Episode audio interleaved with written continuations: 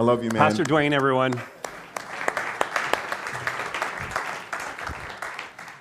So you call clapping someone off the stage. That's what that was. that was all that, that was about. Good morning, church. Good to see you guys. Welcome back after your long travels. Uh, good to see uh, everyone here today. And we're going to be uh, finishing up the seventh of the seven letters uh, to the seven churches in Revelation 2 and 3 this morning. And um, a hard one today. Um, so if you were here last week or the weeks pre- previous to this one and you know that we've been doing this series, congratulations on showing up today because this is a tough one today. Like, this is hard. Um, but you're here now, and I'm not planning on praying in the next few minutes, so you can't really escape while I'm praying.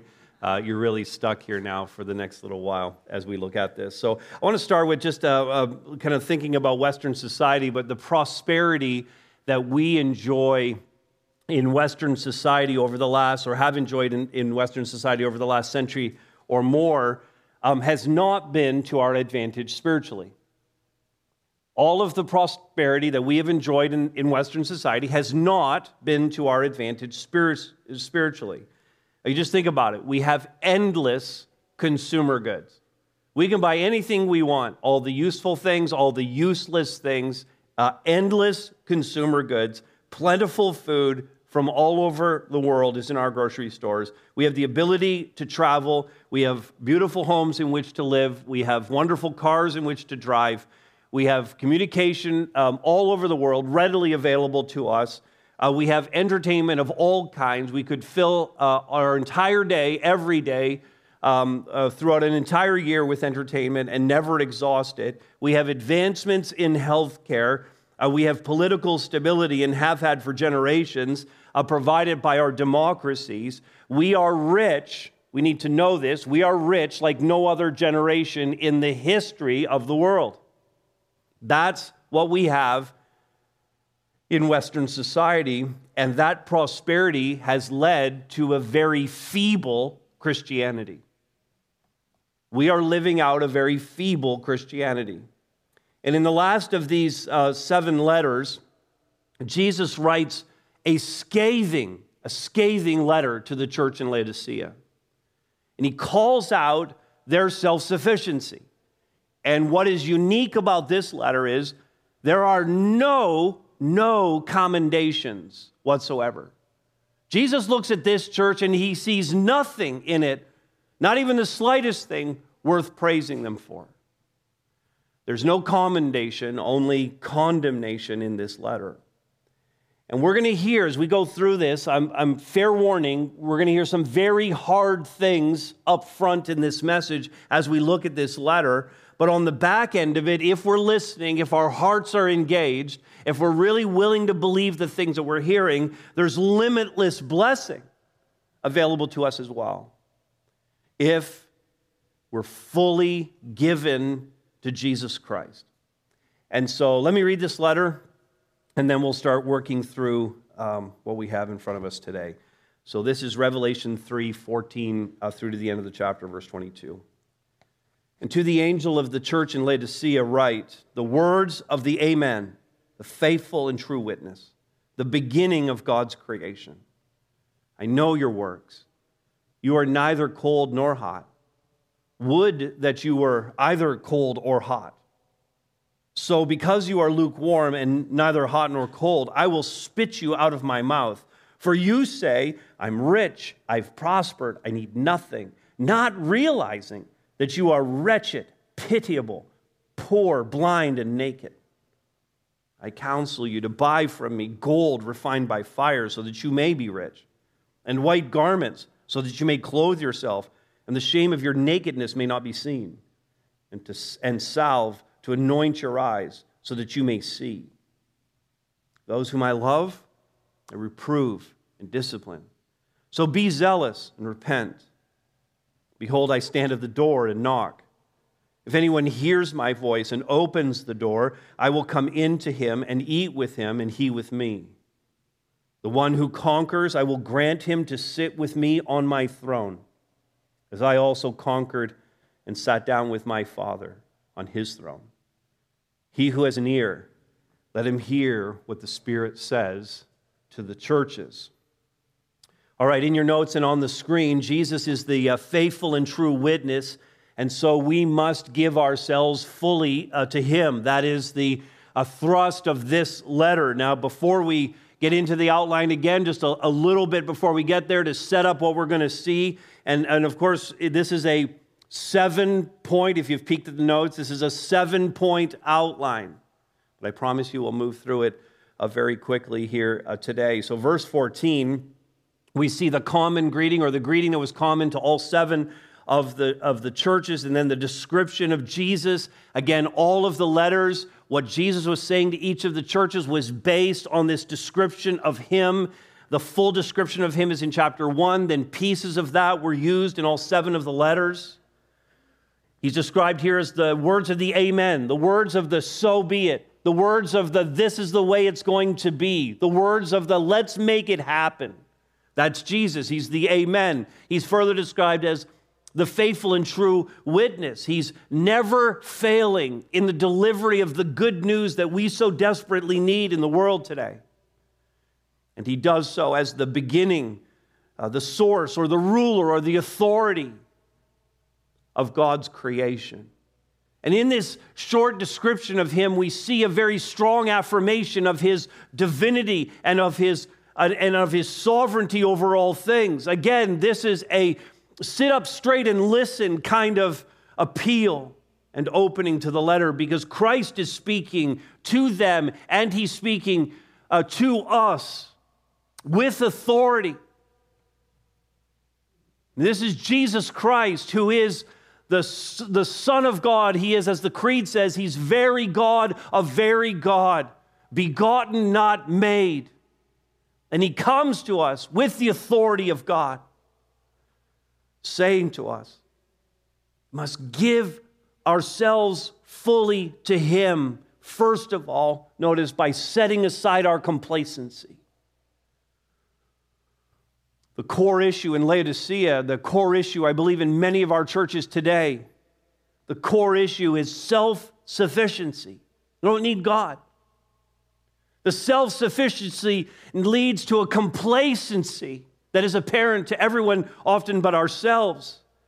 And that complacency leads to an abject failure, us being an abject failure as a church. This is the pattern we see in Laodicea. Jesus calls them out. He declares again his intimate knowledge, as we've seen in other letters, his intimate knowledge of their condition. He says, verse, uh, 15, rather, I know your works. I know all about you. I'm intimately acquainted with what's going on in your life. And then he adds this metaphor. He says, You are neither cold nor hot. And he states his preference I want you to be either cold or hot, and you're neither of those things. A little bit later on, he's going to say, In fact, they're lukewarm. If you're not cold or you're not hot, you're lukewarm. And it's important to understand here because some have misunderstood this metaphor. Jesus wants us to be cold or hot. We often think of those things in terms of the Christian life. Oh, you want to be a hot Christian who's on fire for Jesus. You don't want to be a cold Christian who's not on fire for him. That's not the metaphor here. The negative here is lukewarmness. The positive, what Jesus wants out of us, is either we're going to be a hot Christian or a cold Christian, and both are awesome according to this metaphor. Say, how, how, how can that be? I said, well, here, here it is. Do you like tea? How many people like tea here? Tea drinkers in the room? On a, on a hot, hot summer day. The kind of tea you want is iced tea with a wedge of lemon to refresh you in the midst of the hot day. Maybe on another day, a, cold winter day, you want hot tea with a little honey in it. You want your tea hot or you want your tea cold, but no one wants lukewarm tea. How many coffee drinkers in the room? Any coffee drinkers here? Few coffee drinkers? Coffee. How many people wouldn't be at church today if it wasn't for coffee? Let's just state it that way. A few honest people willing to admit that. Way more people confess that at 9 o'clock. Coffee. Iced coffee is amazing. Hot coffee is amazing. But lukewarm coffee, just pour that stuff down the drain. It's disgusting. It's awful. And that's what Jesus is saying. Christian, I want you to be I want you to be tea and coffee. That's what Jesus is saying. I want you to be hot or cold, but I don't want you to be lukewarm. One, the cold refreshes us. One, the hot comforts us. And Christians ought to be refreshing to those around him. They ought to be soothing and comforting to those around them. And the Laodiceans were neither. Now, a lot has been made in, in further understanding why this particular metaphor and illustration for the Laodiceans. Research has shown that uh, Laodicea was part of a kind of a tri city formation of three cities in the region one, uh, Colossae, which was close by, and um, we have a letter in the New Testament to the church in, Coloss- in Colossae. Um, and then Hierapolis was the other uh, city. The three of them together were this tri city area. Laodicea was established, an important city, but it had no water source of its own, and all of its water had to come in by aqueduct from another town about 10 kilometers away. Hierapolis, on the other hand, had hot springs, and people would go to Hierapolis to enjoy the baths and to find soothing comfort in the hot springs that came right out of the ground. Colossae was known for its fresh spring water, cool and fresh, coming out of the mountains.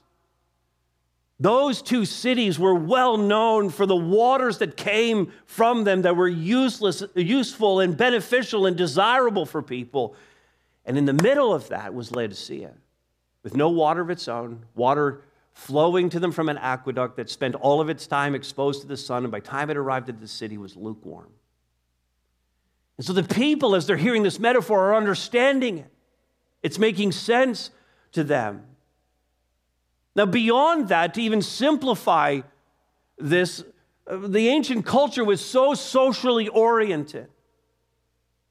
And Jesus wanted them to understand that even as a host, if you have somebody in your home and you're offering them a beverage and they're here for a meal and you're going to spend time with them, to plunk down a cup of lukewarm water was to fail as a host and was reprehensible in the culture. And so the call is to not be lukewarm. That as Christians, we should be refreshingly cold or soothingly hot in our life and ministry.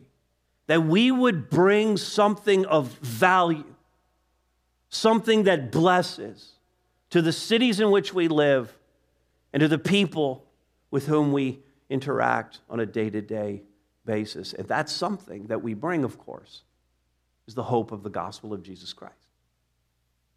And so that gets us started on this, on this letter. We must be setting aside our complacency and, and, and setting aside our complacency, but also receiving his stern rebuke.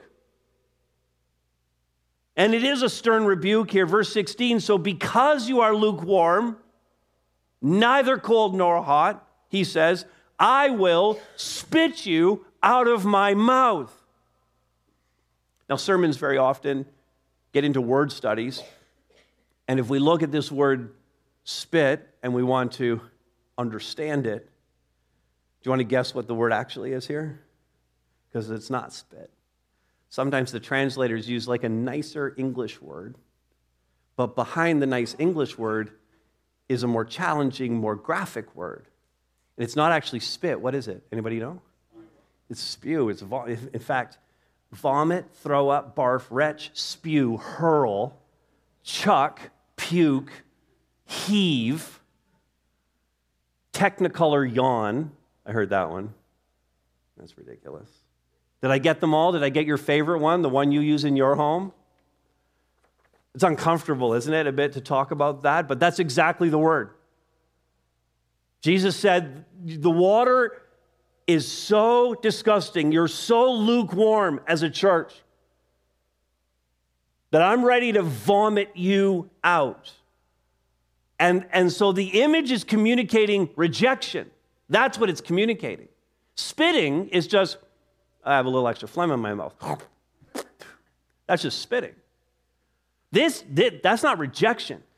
This is, I've consumed something, a beverage or food. I've consumed something. My stomach is not happy about it. It is now being rejected and coming back out. Everybody with me? Everybody got a good picture of this? Just be thankful that I, I didn't put any screenshots up of anything to illustrate this. But it's intended. This is, these are the words of Jesus dictated to John and given to a church. Jesus is intending for this to be as graphic as it can possibly be.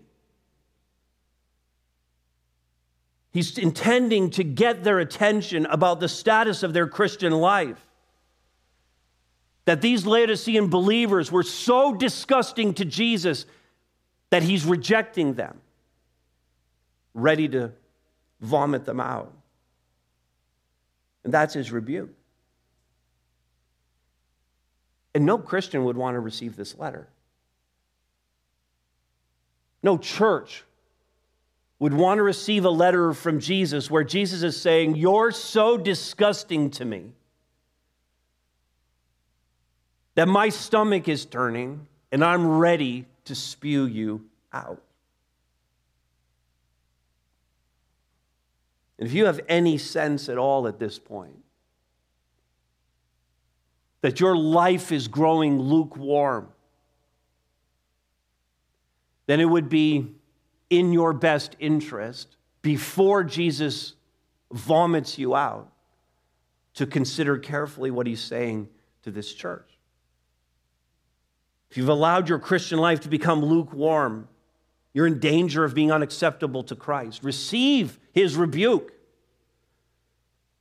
before he spits you out. And instead, we must be, notice this next, doing a deep dive on our own sin. How can I avoid this? Do a deep dive on your sin. Now, I've alluded to this already in the introduction. In verse 17, lays out the sin of Laodicea, and he quotes them. Now, they're saying, I'm rich. I'm I'm, I've prospered, I have prosperity, and I need nothing. The people in the church were wealthy, and we're talking about material wealth. And so they had grown to a place where they were no longer dependent on the Lord. They were, in fact, it wasn't just this church, they were a reflection of the city in which they lived. Laodicea was at the crossroads in Asia Minor, it was at the crossroads of all north, south, and east west traffic in that part of Asia Minor. You remember in the first message in this series, showed a map of the seven churches, and they're in a, a postal route. Laodicea is the last stop, and if you head uh, just a little ways uh, west of here, you come back to Ephesus. That was the first city that received a letter. They were at this crossroads, and everybody flowed in and out of Laodicea. The city was founded in the third century BC after the time of Alexander the Great. It was a fertile area agriculturally. In fact, they uh, raised a lot of sheep, and they, there was a certain wool that was grown on these sheep that was jet black and highly desired in the ancient world. They had a significant population, a vibrant city life, commercially, commercially and spiritually and politically. All commerce for the region channeled through their city. And so it was wealthy. And so wealthy, in fact, that in AD 60, an earthquake uh, rumbled through and, and leveled the city. The damage was extensive, but they were so wealthy that, unlike Philadelphia, when that happened, Philadelphia took the advantage of Rome saying, you know what, we'll just waive taxes for the next several years and you can use that to rebuild the city. In, in Laodicea, they told Rome, no, thank you, we'll rebuild it ourselves. We have the wealth to do that. So they took no handouts from Rome. So self sufficient. And the church had assumed the character of the city rich, prosperous, needing nothing. Now, if I could pause for a moment and talk about churches today and how we ought to be conducting ourselves so that we don't become this way, and talk a little personally about our church. Because the wise local church never puts itself in this position by retaining large stores of cash and other equity. It is certainly wise to have a level of reserves, some savings in the bank, a certain number of weeks of offerings that would cover you in case something crazy happens, like a two year pandemic. It's wise to have a small reserve and some savings. But to hold back too much, to create a vast reservoir of money, months and months of offerings held back from ministry, removes the need to be dependent on God and to pray. Tonight, we're going to have our annual members meeting, and what you'll see is that we have reserves, we have savings, but not a crazy amount. And that the offerings that you're giving week by week, the donations that you're making, are being leveraged this week for the sake of the gospel. That ministry is going to happen this week and next week and is going to keep going as you continue to give and supply the need. We have some small reserves, but we are dependent on God. And we are leveraging what we have for the kingdom. And evidently, the church in Laodicea just had too much. Didn't need to pray, didn't need to depend on God, didn't have to wonder about whether they'd have enough money for the next week. The great tragedy today is uh, dead denominations and some of you have come from other denominational traditions to be part of our harvest family here. And you know that many of the historic denominations in Canada are certainly not what they used to be. Denominations that were once firmly gospel centered and are no longer gospel centered. Long ago, abandoning the Word of God. And yet, these denominations, these historic denominations, retain massive land holdings and investments across the country. Many of the properties they owned are historic properties in the downtown core of, of major Canadian cities. Properties worth millions, tens of millions of dollars. That equity artificially propping up what is dead, giving the appearance of life, generating enough revenue from property and investments to carry on the semblance of ministry, but there's no life there. It is it's weekend at Bernie's for these denominations. That's what it is. The body is propped up, stiff as a board. The Jesus commentary on that, verse 17. You're not even realizing that you're wretched. You're pitiable, he says. You're poor. You're blind. You're naked. You don't even realize it. It's the opposite of what you think you are. In fact, he says, You think you're all that, but you're wretched. People should be pitying you. You think you're rich when in fact you're poor. You're poor in the things that matter. Your bank accounts are fat. Your estate is huge.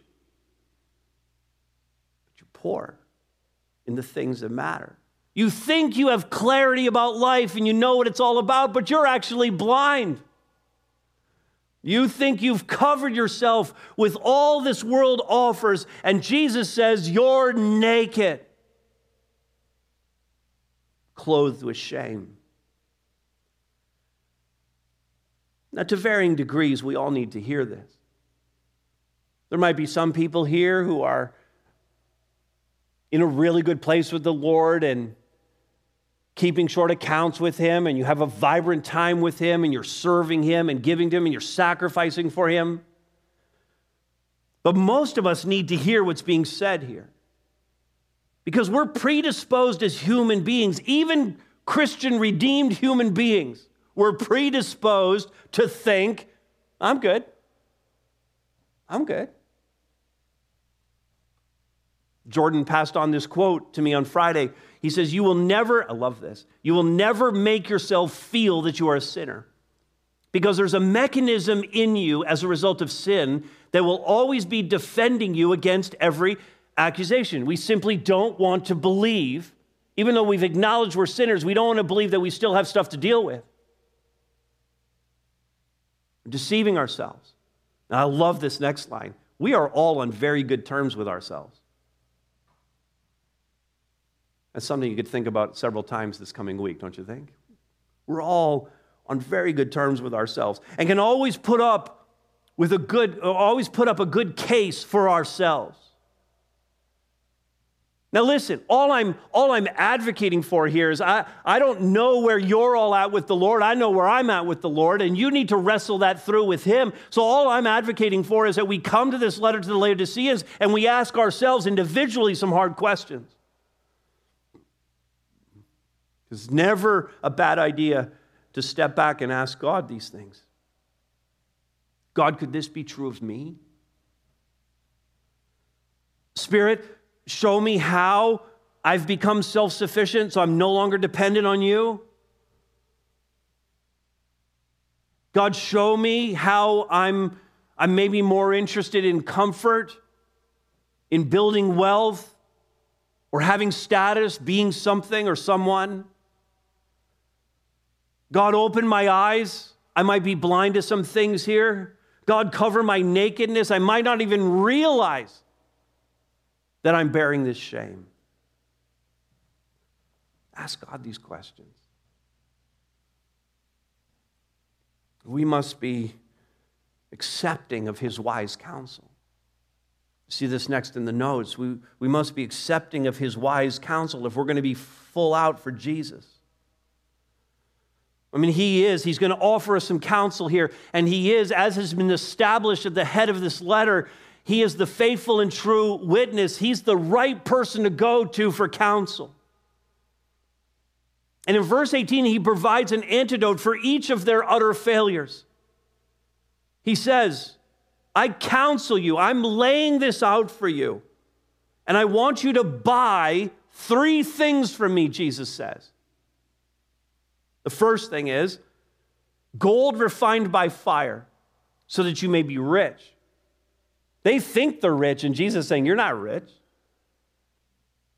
And by rich, he means rich toward God, Luke 12, 21. Or to expand it out, with what he said in the Sermon on the Mount, Matthew 6, 19 and 20. Do not lay up for yourselves treasures on earth where moth, moth and rust destroy and where thieves break in and steal, but lay up for yourselves treasures in heaven where neither moth nor rust destroys and where thieves do not break in and steal. We are wired, we are wired by our culture to build wealth for ourselves. We are told over and over again build wealth, invest this way, save for retirement, retire early, buy these things for yourself. We are wired for wealth, securing our future. And it's not wrong to be wealthy. It's the management of it and the leveraging of it for the kingdom of God that's the question. How much, and it doesn't matter where you land in terms of wealth how much of what we earn and what we have is being used for the eternal kingdom, and how much is only for personal pleasure and the comforts of this life. No matter what your budget is, or how much you have in the bank, or what kind of house you live in, you can ask that question. How much of what I have is for me, and how much of it is for the kingdom of God? Here's a second thing that Jesus says they need to buy. They need to buy this gold refined by fire, but also they need to buy white garments so that you may clothe yourself and the shame of your nakedness may not be seen. And this is an invitation again to look to the cross and to find the cleansing that you can have, that any individual can have through looking to Jesus Christ and the shed blood of the cross, washed and cleansed by the blood of the Lamb of God, to put away our shame and to find the forgiveness of sins, Jesus is pushing them back to the cross and to consider the gospel. Buy white garments, and thirdly, buy salve to anoint your eyes so that you may see. Now, Laodicea, I, I, think I mentioned this already, had this, maybe I didn't, it was, had this medical school there. And so it was well known in the ancient world for having this medical school. And one of the developments that came out of Laodicea was this this salve, this cream, this balm that they would put on their eyes, and it, it, it had success in helping people with eye ailments of all kinds. And so when Jesus talks about this in the letter, again, it's something they would know. Oh, yeah, like we, we do that here in Laodicea. But Jesus' point is we're all born spiritually blind. Sin clouds our vision. And I immediately, looking at this verse, I immediately thought about John 9 and this, this um, story where Jesus heals this blind man and, and he, he, he, um, he, he begins the healing process, but then sends the man away. So that by the time the man actually receives his sight, Jesus isn't there anymore. But the man goes to the temple and he sees the religious leaders and he can now see. And he's being questioned by the religious leaders, and it becomes really difficult. It becomes like an inquisition of this man. They don't want to believe that Jesus has healed anyone. But the man offers as evidence one line. He simply says, One thing I do know, that though I was blind, now I see. I love the simplicity of that answer and how convicting it is because you can't deny the evidence of a transformed life. One thing I do know though I was blind, now I see. Now, the context again was physical healing. But when Jesus later met up with him and they had a conversation about these things, Jesus made it clear that it wasn't about the physical healing of his sight, but about spiritual blindness. And he led that man to faith. And the man said this in John 9 38. He said, Lord, I believe. He not only had his physical sight restored, but he saw spiritually for the very first time and committed his life to belief in Jesus Christ. And that's where Jesus took it. In verse 39, in fact, Jesus said, This is in John 9, for judgment I came into this world. That judgment is the dividing of sheep and goats, the dividing of believers and unbelievers that those who do not see may see, those who are unsaved might be converted, and those who see religiously, a, a sarcastic little comment, those who see or think they see, may become blind or realize they're blind. Now, in all three little bits of counsel that Jesus is giving to them here, he's pointing them to the life giving gospel. That's what he's saying they need to buy. You need, you need to buy the gospel. Not that we can buy it in the sense that we normally think of these things, but that we must acquire it and that we must see him as the sole source of this valuable gospel. In fact, this same language is used later in Revelation in chapter 21 and chapter 22, where we buy or acquire this salvation. And the phrasing in those two chapters is we buy it without price. We buy it without payment because Jesus made the payment in his own blood on the cross. Now, listen, the Laodicean Christians needed to return to what originally brought that church into being. And they first established their faith. They needed to come back to Jesus, his life, his ministry, his teaching his sacrificial death on the cross, his glorious resurrection from the tomb. And the wisest counsel anyone could ever receive as we're thinking about the counsel that Jesus is offering here, the wisest counsel anyone could ever receive is to believe the gospel and to confess that Jesus Christ is Lord. Amen? That's it. That's it. That we need to listen and receive counsel from the faithful and true witness to all of these things. All right, let's keep going. How you doing so far? Seven point message. It's amazing, right? You're going to be able to go away from here and go, we survived a seven point message. It's awesome. I don't even know what number we're on. I don't number them. The one to whom we must give ourselves fully notice, um, knowing his heart for us. As we hear all of these things, now the letter begins to take a little bit of a turn. We want to know the heart that Jesus has for us. He's delivered some very hard truths to this church, but then he tenderly adds this in verse 19 Those whom I love. The word love there is, is the Greek word phileo. It's the, it's the love that's rooted in relationship. He's appealing to the relationship they once had, saying, That's the kind of love, the family love I want to have for you. Those whom I love, I reprove and discipline. I, I love you, Jesus says. I love you. And that's why I'm saying these hard things, because there's some things you need to know. I can't leave you as you are. I love you too much to leave you as you are. The way to blessing, Jesus says, is to be zealous, to be zealous, to be passionate about these things, to give yourself fully to them, and to repent, to, to agree with the wise counsel that He's giving to us, and to, and to turn, to change our lives, to turn back to the Lord and His Word. That message is inherently loving. And again, it's, it's, it's all framed inside this picture of the parenting relationship and parental discipline that's necessary in every home. Parenting imagery that is throughout the entire scriptures, and, and, and, and this particular phrasing by Jesus rooted in Proverbs 3 that most of us will be familiar with. Proverbs 3 11 and 12 my son do not despise the lord's discipline or be weary of his reproof. For the lord reproves him whom he loves. As a father the son in whom he delights. Now our our family relationships the structures that we have here are an echo of the family relationships that exist in eternity with our Heavenly Father. We are His adopted sons and daughters if we are in Christ. And like any good parent, God disciplines us for our good. We not like it, just like our children don't like it when we discipline them, but God disciplines us for our good. It is not loving to ignore, excuse, or facilitate another person's sin.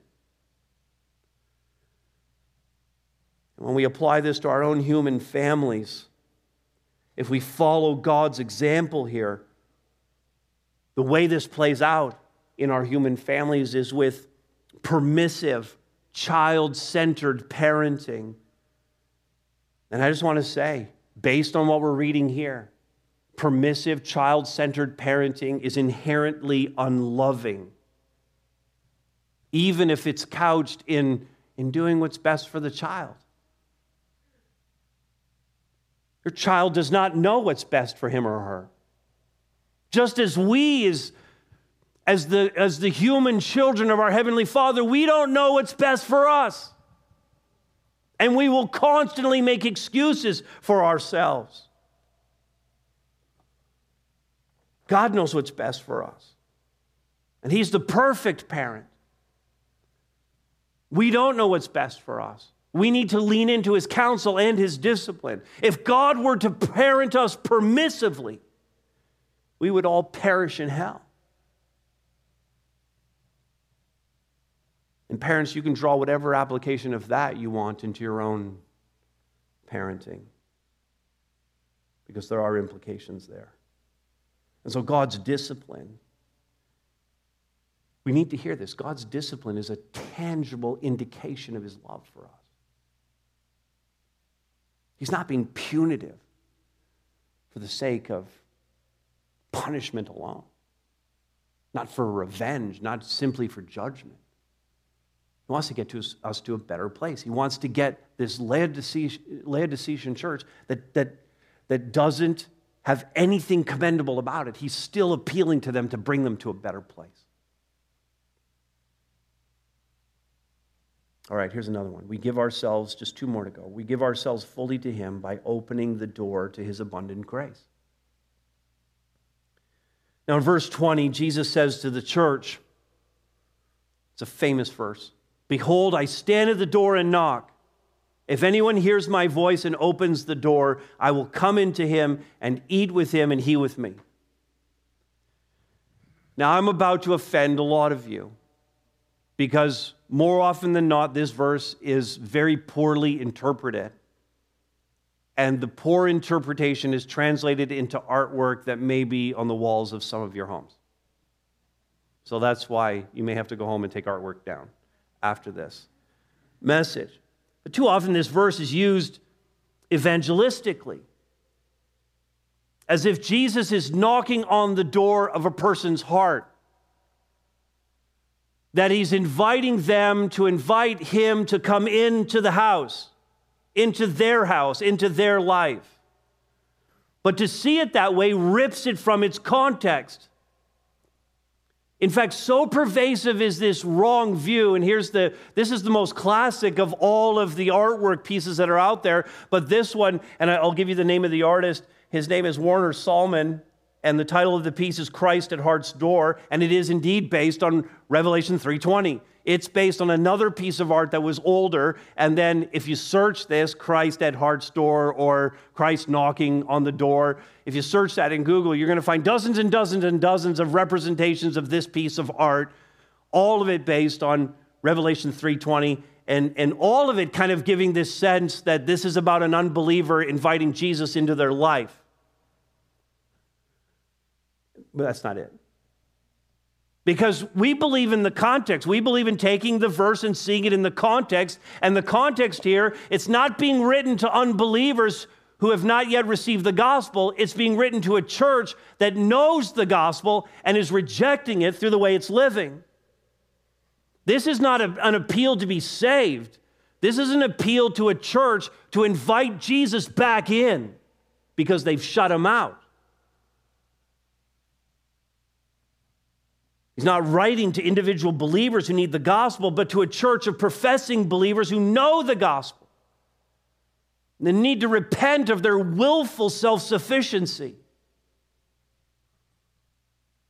To extend the metaphor, they've locked Jesus out of their church, and he's saying, I'm in the parking lot, and the doors are locked, and you're doing church in here. I'm not there.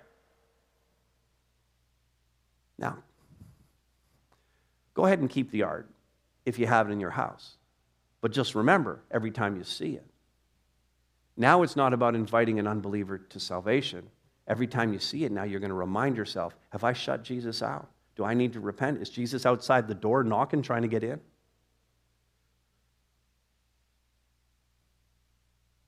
Because that's the point of the verse. To Christians who've shut him out. Graciously. Graciously, graciously knocking on the door to let them know that they can invite them back in. It's a gracious act on Jesus' part. So stop seeing it in terms of unbelievers. Start to see it as a reminder to you and to me as Christians do I need to open the door? Do I need to accept him back into, to receive him back into the fellowship that we once had? All right, one more. We give ourselves fully to him by obtaining eternal blessings from him. And God's kind enough, um, and I think pretty much everybody here would say this God is kind enough to shower us, shower us with many eternal blessings, earthly blessings but there's no guarantee of earthly blessings. Many of us have received these earthly blessings, and we are, relatively speaking, wealthy people. But there's no guarantee of that. And, and when we fixate on, on how well life is going here, when, when we think somehow that these blessings have come to us because of something we've done, or we have some modified prosperity gospel that's ringing about inside of our heads, that somehow we deserve what God has given to us, when those things get pulled away, when we lose sight of eternity, we can become disillusioned with God if we lose any of that. That's why God doesn't want us to be fixated on earthly wealth. The Laodicea was a self sufficient church that didn't need Christ. They were a reflection, as we said, of the city that they lived in. And they had given themselves over to that culture. And Jesus says, You need to conquer that. You need to overcome that. Verse 21, he says, To the one, the one who conquers, he says, the one who conquers, the one who surrenders in this case, surrenders their self sufficiency, will receive something far better than the best of what's offered on earth. But this is going to require ruthless examination of our life to deal with these issues. Conquering's not easy. And we are terribly self sufficient. We're so, so buried deep within this. Saw a friend, pastor, um, a guy I had some seminary classes with uh, back in the day. He's a pastor at Wilmar Heights Baptist in Toronto. And I saw him post this uh, last week. The one who, here's what he says You won't conquer, you won't conquer what you won't confront. This, this is a confrontational letter. Jesus is laying it out there for us. But we'll never be the one who conquers and gets to the better place unless we confront the issues that are actually happening in our life. Conquering here is deciding to be hot or cold for Jesus, not being lukewarm. Conquering here is being fully for Him. And if we will not confront our lukewarmness, there will be no conquering. God will spew us out of His mouth. But if we reverse that, if we conquer, there's eternal blessings that come. Namely, I will grant him to sit with me on my throne. Co regency with God in the eternal kingdom. And then Jesus gives the example as I also conquered, I conquered. He conquered the cross, conquered death and the grave. as I also conquered and sat down with my Father on his throne. He has an ear. You're listening? He has an ear, let him hear the Spirit says to the churches, what the Spirit says to Laodicea, what the Spirit is saying to our church, what the Spirit is saying to me, to you. Jesus is the faithful and true witness of all these things. Let's give ourselves fully to Him. Amen. Amen.